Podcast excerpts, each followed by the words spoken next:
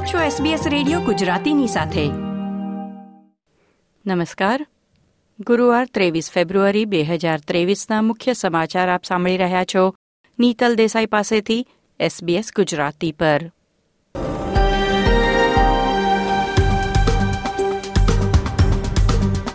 આજના મુખ્ય સમાચાર.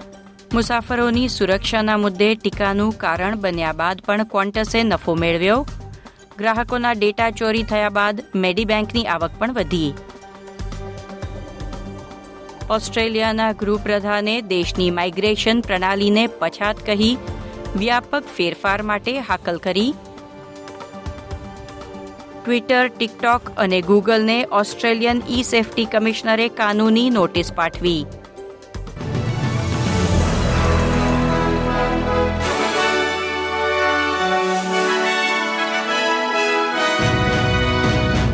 પ્રસ્તુત છે સમાચાર વિગતવાર. ક્વોન્ટસે મહામારીના ત્રણ વર્ષોમાં નુકસાન નોંધાવ્યા પછી પ્રથમવાર એક અબજ ડોલરનો નફો કર્યો છે. સ્થાનિક અને આંતરરાષ્ટ્રીય મુસાફરી પરના પ્રતિબંધો સમાપ્ત થતાં એરલાઇનની આવક ત્રણ ગણાથી પણ વધીને લગભગ દસ બિલિયન ડોલર થઈ છે. એરલાઇનનું કહેવું છે કે હવાઈ મુસાફરીની સતત વધતી માંગ, વધતા ભાડા અને નીચા ખર્ચને કારણે આવકમાં વૃદ્ધિ જોવા મળી છે. એક વર્ષ અગાઉ સમાન સમયગાળામાં ક્વોન્ટસે ચારસો છપ્પન મિલિયન ડોલરની ખોટ ભોગવી હતી, તો મહામારીના ત્રણ વર્ષોમાં ક્વોન્ટસનું કુલ નુકસાન સાત બિલિયન ડોલર અંકાયું હતું.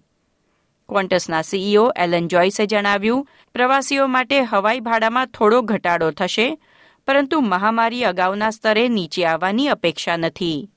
કારણ કે કોવિડ મહામારી અગાઉના દિવસોની સરખામણીમાં ઈંધણનો ખર્ચ પાસઠ ટકા વધ્યો છે. ક્વોન્ટસે નફો કર્યા હોવા છતાં હજુ પણ ફ્લાઇટમાં વિલંબ.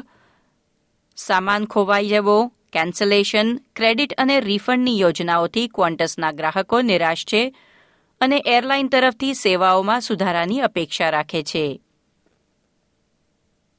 ઓસ્ટ્રેલિયાના ગૃહપ્રધાન ક્લેર ઓનીલે ઓસ્ટ્રેલિયાની માઇગ્રેશન નીતિની ભારે ટીકા કરી છે.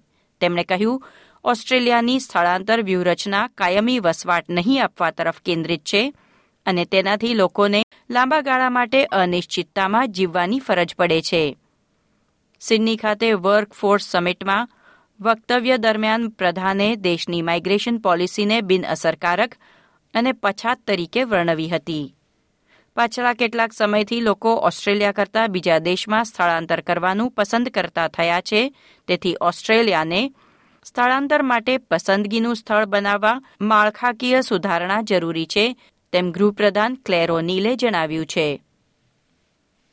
ઓસ્ટ્રેલિયન ઈ સેફટી કમિશનરે ટ્વિટર, ટિકટોક અને ગૂગલને કાનૂની નોટિસ જારી કરી છે.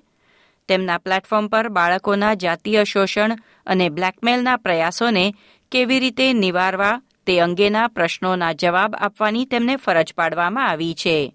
ત્રણેય ટેકનોલોજી કંપનીઓ ઉપરાંત ગેમિંગ પ્લેટફોર્મ્સ, ટ્વિચ અને ડિસ્કોર્ડને કમિશનરના પ્રશ્નોના જવાબ આપવા માટે પાંત્રીસ દિવસનો સમય આપવામાં આવ્યો છે. ત્યારબાદ કંપનીને દિવસ દીઠ છ લાખ સત્યાસી હજાર ડોલર સુધીનો દંડ થશે. ખાનગી આરોગ્ય વીમા કંપની મેડીબેન્કે નફામાં વધારો નોંધાવ્યો છે. ગયા ઓક્ટોબરમાં ડેટા ભંગના કારણે લાખો વર્તમાન અને ભૂતપૂર્વ ગ્રાહકોને અસર થઈ હોવા છતાં આ વર્ષ દરમિયાન પાંત્રીસ હજાર વધુ લોકોએ મેડીબેન્ક પોલિસી ખરીદી હતી. અને કંપનીનો નફો પાંચ પોઈન્ટ નવ ટકા વધીને બસો તેત્રીસ મિલિયન ડોલર થયો છે. ફિલિપિન્સમાં શનિવારે થયેલ વિમાન દુર્ઘટનામાં બે ઓસ્ટ્રેલિયનોના મોત થયા પછી વિમાનના કાટમાળ માટે શોધ ચાલી રહી હતી. ગઈકાલે રાત્રે શોધકર્તાઓએ બે ઓસ્ટ્રેલિયન મુસાફરો અને બે ફિલિપિનો પાયલટના મૃત્યુ થયા હોવાની પુષ્ટિ કરી છે. શોધમાં મદદ કરી રહેલા બે સૈનિકો પર પાંચ શકમન સામ્યવાદી દ્વારા ગોળીબાર કરવામાં આવ્યો હતો, જેમાં બંને સૈનિકો માર્યા ગયા છે. સશસ્ત્ર ટોળકી દ્વારા પાપવા ન્યુગિનીમાં બંધક બનાવવામાં આવેલા ચાર લોકોમાંથી એકને મુક્ત કરવામાં આવ્યો છે, પરંતુ ઓસ્ટ્રેલિયન પ્રોફેસર હજુ પણ અપહરણકર્તાઓની કેદમાં છે. તેમની અને અન્ય બે પીએનજી સ્થાનિકોની મુક્તિ માટે વાટાઘાટો ચાલી રહી છે. ખેલ સમાચારોમાં ન્યૂકાસલમાં જમૈકાને ત્રણ શૂન્યથી હરાવી ઓસ્ટ્રેલિયાની મહિલા ફૂટબોલ ટીમે ઘર આંગણે કપ ઓફ નેશન્સ જીતી લીધો છે. જમૈકા સામેની જીત સાથે મટિલ્ડાઝ માટે સતત ત્રણ મેચમાં ત્રણ જીત નોંધાઈ છે. આ મહિને ચેક રિપબ્લિક અને સ્પેન બાદ મટિલ્ડાઝે જમૈકાને હરાવ્યું છે. આ હતા ગુરુવાર ત્રેવીસ ફેબ્રુઆરીની બપોરના ચાર વાગ્યા સુધીના મુખ્ય સમાચાર. લાઇક શેર કોમેન્ટ કરો. એસબીએસ ગુજરાતીને ફેસબુક પર ફોલો કરો.